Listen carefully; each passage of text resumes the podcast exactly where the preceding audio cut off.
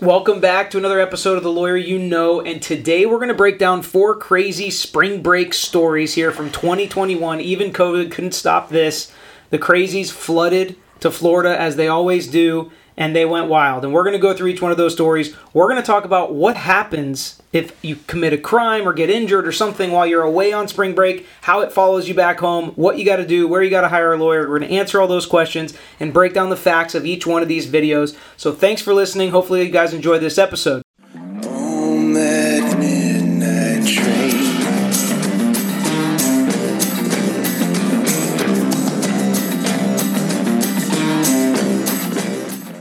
Every year, people flood the beaches of Florida to soak up the sun and put their toes in the powdery white sand. But without fail, the crazies always come out. Every time. Something about Florida that brings the crazy out of people, whether it's heat stroke or too many margaritas.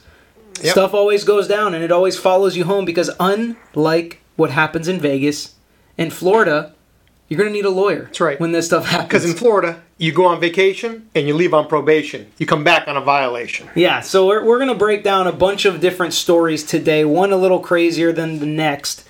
Um, and starting with the first story that happened right here in our backyard and Clearwater Beach, the number one beach in America. Talk about what happened. Let's watch this video and break it down, but give us just the headline. What All happened? right. Spring break, arrested handcuffed kid makes a getaway and the beach goes wild. All right, so we're to play this video. We're to react to it.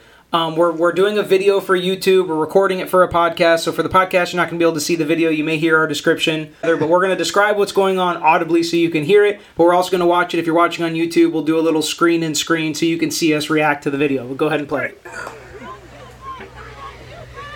So the video starts with basically a huge crowd of people around a police car. Somebody had just been arrested, a kid on the beach. There's hundreds of people. There are thousands of people really there. Um, and as you see, it looks like somebody from a crowd or a group of people, maybe a friend of the kid that was arrested, sneakily opens the cops the cop car door, and a little blonde kid with blue, um, was it a blue bathing suit, gets out with his shirt off and just Handcuffs. starts sprinting, even though he's handcuffed. Yeah, blue bathing suit. He's just sprinting, even though he's handcuffed down the beach, and then the full crowd follows him.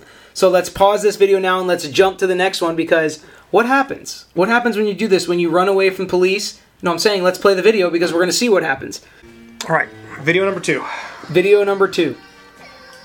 So eventually, and this has my favorite sound blurb with it where it's, oh no, oh no, oh no, no, no, no, no, and then boom, here we go. And here's Cop has a gun, or probably a taser, Yep. Uh, in his hand, pointed at Mr. Blue Shorts, who's handcuffed and has gotten tired from running with his hands cuffed. And here's the slow mo version of it. Because right about this point, he realizes he doesn't know where he's going. Yeah, and you can only get so far while you're handcuffed and with a crowd of people following you. And at this point, it's over for him, and he has now been arrested. And congratulations! What did he get for his efforts of running away? He gets count two of the information. Which is fleeing and eluding. So he's going to have the original charges that he got arrested for, whatever Yep. that may be, disorderly conduct or something of that nature. Now he's got fleeing and eluding, pos- Right. uh, potentially resisting arrest without Sure. violence, additional misdemeanor charges stacked on top of each other, all for something stupid he did in spring break. But he's not the only one. Who else ah. may have criminal charges in this video? Mr. Aiding and abetting, I open up the police car door to help my buddy get out. He's So got the- some problems. And you can clearly see who it is in this video. He sneaks in and kind of looks around and just pops the handle of the door. The door opens and the kid runs out, pushes the door, and sprints away. What about liability or criminal charges for the entirety of the huge crowd that's running after the kid fleeing and eluding his arrest? Truth is, they didn't do anything wrong. Being a bystander and enjoying the scenery is, is not a crime. I mean, the fact that you know if something's going down and you're watching doesn't make you uh, an accessory to any crime. And it's, I mean, you're just taking in the sights at that point, enjoying the crazy. Like, what is happening? You're just living here? at spring break. so let's move on to story and video number two Popeyes. Uh, this one is my personal favorite. Florida Popeyes drive-through turns into wild brawl and robbery. The video shows it all. So once again, we're going to watch the video here. We'll explain it. You can go to YouTube if you want to see it at the same time, screen and screen, but we're also just going to kind of explain it for the podcast. There it is. All right, here we go. So this person waiting in the back of the drive-through line sees mean- a brawl break out. All this over a chicken sandwich? I mean, I is this why this good. thing started? I've I'm actually sure never had it. I've never had it because you know I don't know. It's just I don't feel like waiting in line for a Popeyes. I like Chick Fil A myself. and but- for everybody that's wa- not watchers or your watchers, it is a, a knockdown fist like fight. four different ladies come up here and beat down the. I don't know why the person at Popeyes doesn't just pull back and shut Just the shut the window. window? Yeah. But I mean, it's crazy. So then what Oh, happens open, afterwards? What happens afterwards is not only do they beat the crap out of this uh, cashier, but they also stick their hand in the cash register and steal cash out of the cash register. And what do they get for that? What do they get for their efforts again? got count two again. This time it's going to be what is it? Burglary? Battery and strong armed Oh burglary. my god! Oh, strong armed robbery. strong armed robbery. Yeah. I mean it's insane what is going to happen to these ladies over a Popeyes chicken sandwich. I heard there was some spitting and some name calling and things like that, but it's like, is this really worth it? I mean, I'm trying to figure out at what point. I guess they realized they're all going to go into jail anyway, so we might as well get a couple bucks out of it. I mean, what happens here? I, I don't understand it. So that that is story number two. Crimes being charged for spring breakers. Again, don't know what's causing people to go crazy, but it seems to be happening when they come to Florida on spring break. At least this one's not in our backyard. The next story comes out of Miami. All right. 100 people have been arrested and two police officers have been injured as spring break crowd gathers in Florida's Miami Beach. So there's a huge crowd of over 100 people surrounding police officers. They're disorderly, they're angry, they're taunting the police officers. They end up beating down two police officers, and uh, the two police officers that were injured were hospitalized. The injuries were so severe that it caused them to be hospitalized.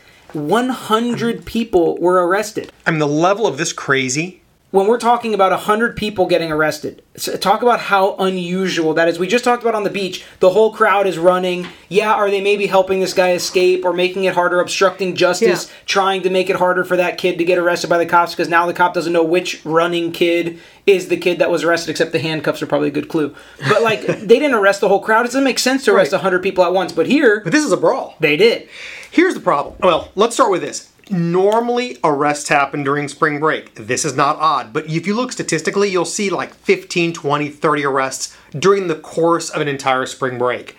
A hundred people to get arrested at one time is insane. First of all, Imagine did- the paperwork. How did they do it? You'd have first of all, you'd have to get police officers and, and zip ties because how do you you get control of all these? I don't know how they all went to a jail. They probably couldn't. They couldn't possibly have all gone to And jail. then how do you even corral these people? Because at some point, you know, Somebody's got to run, right? that's what I'm thinking. How many people were really there? I don't get it. So I mean, you talk about what's what these people are doing when there's 100 people just standing there waiting to get handcuffed. I mean, I just can't imagine that's happening. Number 2, I don't know how they put them in the jail. How long would that t- paperwork take to arrest 100 people? But it was obviously serious if two officers end up in the hospital injured. Yeah, for sure. I mean, that's no joke either. I remember one time when I was at the state attorney's office, there was a a charge that I was prosecuting of an open container. Very serious case, okay? Kid on spring break, underage drinking Real with common. an open container walking across the beach. Technically a crime, right? In Florida, Pinellas County, that's technically a crime. So I was prosecuting it. I called the investigating officer, or the arresting officer, to ask him about it.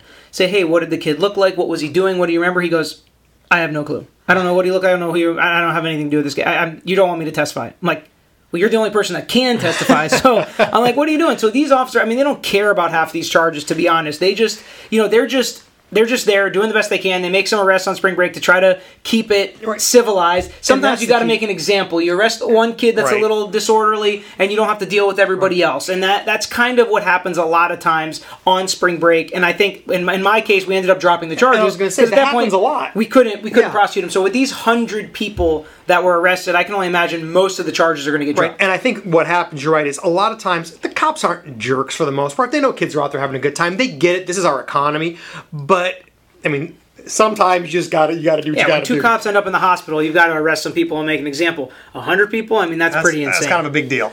All right. So the last and potential craziest story from spring break from this week. He probably wasn't a spring breaker if I had to guess, but spring break age. But he is an overachiever. All right. So what happened? A 19 year old previously arrested 37 times, tied to a Clearwater drive by shooting by his ankle monitor. So there's a lot to unpack here, but there's a 19 year old kid on Drew Street in 19, which I could throw a rock Literally at from a- our office. Two blocks from here. Um, gets arrested for murder He's 19 years old. He's out on bond with an ankle monitor and has been arrested 37 times. This guy is a champion. So we've already gotten some questions from our friends and family about this since it's in our backyard. We've just been getting the text and people just reaching out saying, "How is it possible that someone is out on the streets, out on bail when they've had 37 arrests? How's that possible?" All right.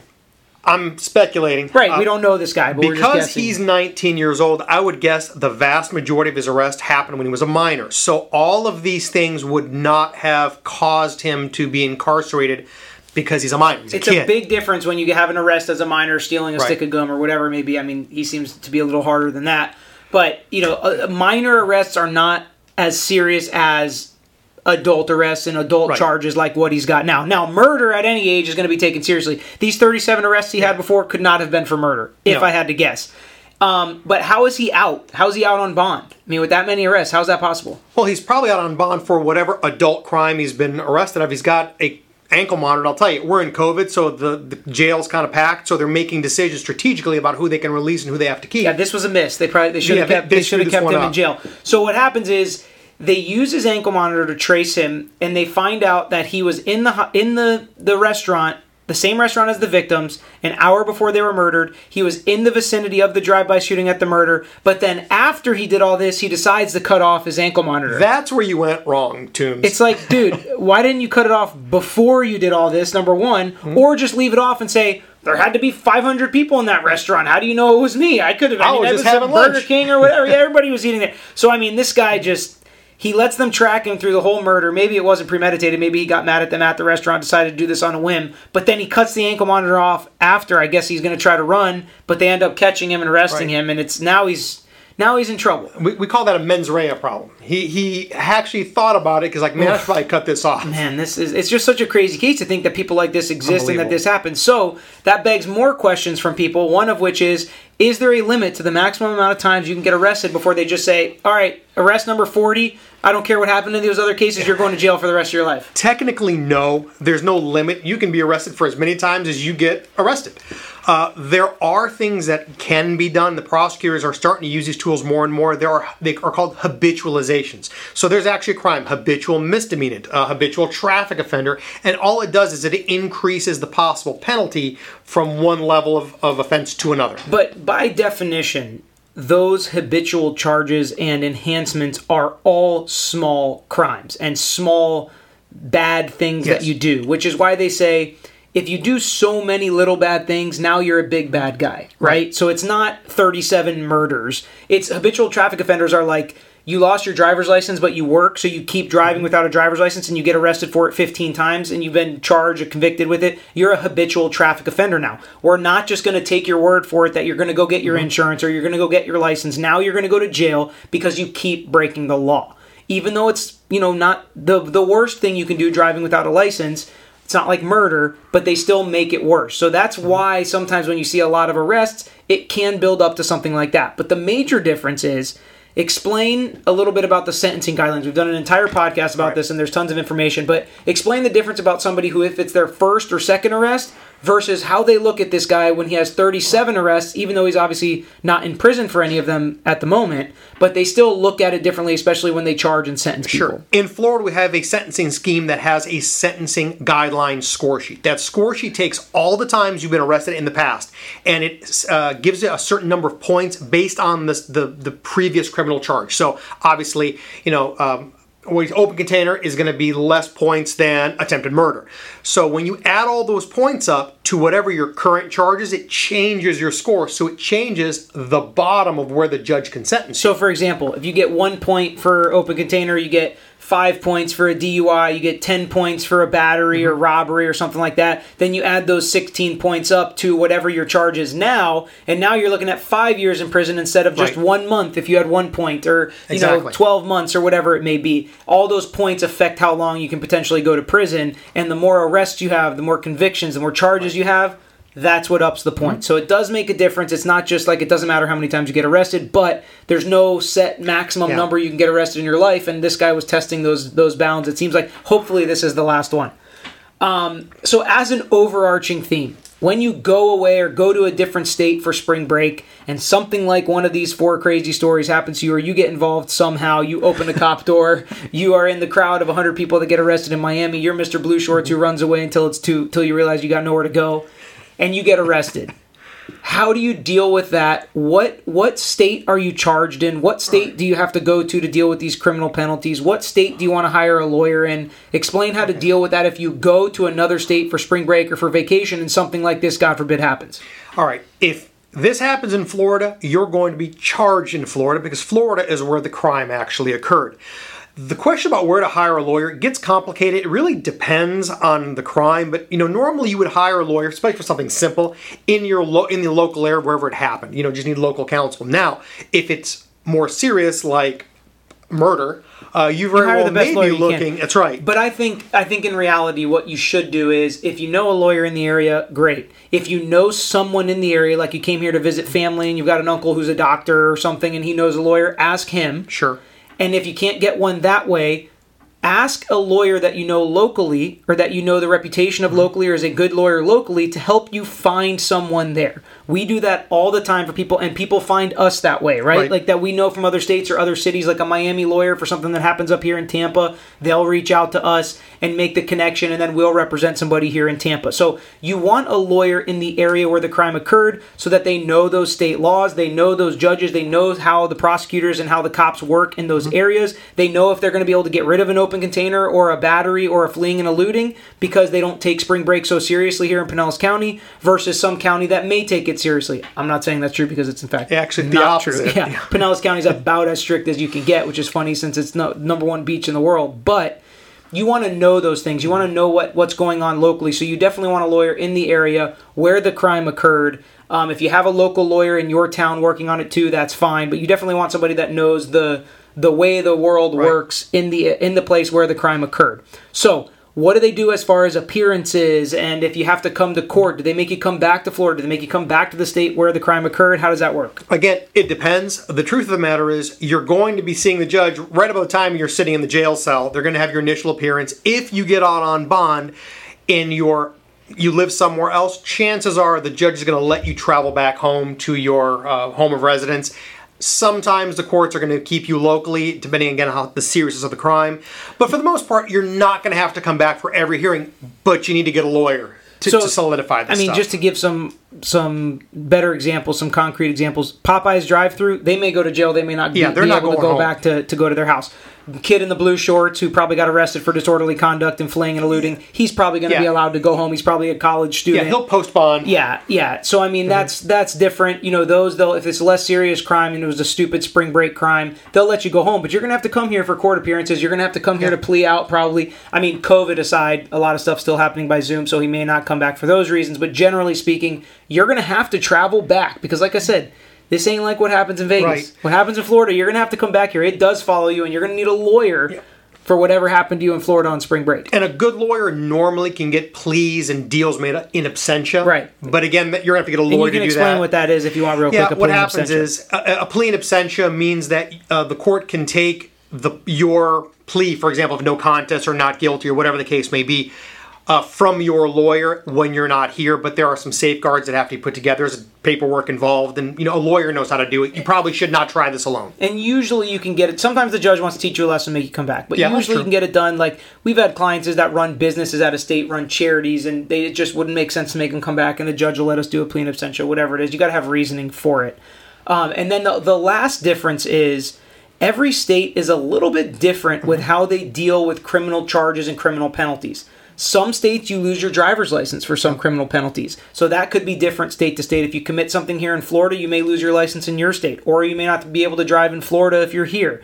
Um, you may uh, have to pay certain different fines. You may lose your job or your license depending on what it is in your state and what you do. If you have a licensing board that you've got to tell that you've committed a crime in another state. So there are some differences, which is why you might also want to talk to a local lawyer or explain to the lawyer in the town where the crime occurred what you do, where you are, so they can cross check that and see what the potential penalties might be. Uh, the worst thing to do, and I mean this happens every year, ignore it. You got a citation on the beach for an open container, th- crumpling it up and throwing away and pretending it didn't happen is a bad decision. Because that what'll happen is you'll get arrested in your home state six years from now uh, when you get a traffic pulled over in a traffic citation. Yeah, what happens if you get arrested? You just right. leave and forget about it. What what happens? a warrant will be put out for your arrest. And let me give you the worst case scenario. Six years from now, you get pulled over by a police officer because your tags are expired. They run your name and find out there's a warrant in Florida for you. They then take you into custody and you sit in the county jail of your hometown uh, for you know 60 days until Florida decides where they want to come get you or not. Yeah, so that I mean, just ignoring it and not doing anything and pretending like it didn't happen because it was a stupid no spring good. break mistake, that's the worst thing you can do. So, make sure you deal with your problems. It's crazy every year, so if you're going to come down next year, just expect the unexpected and expect the craziness to happen. Hopefully, you guys enjoyed this episode, and we'll be back with you next time.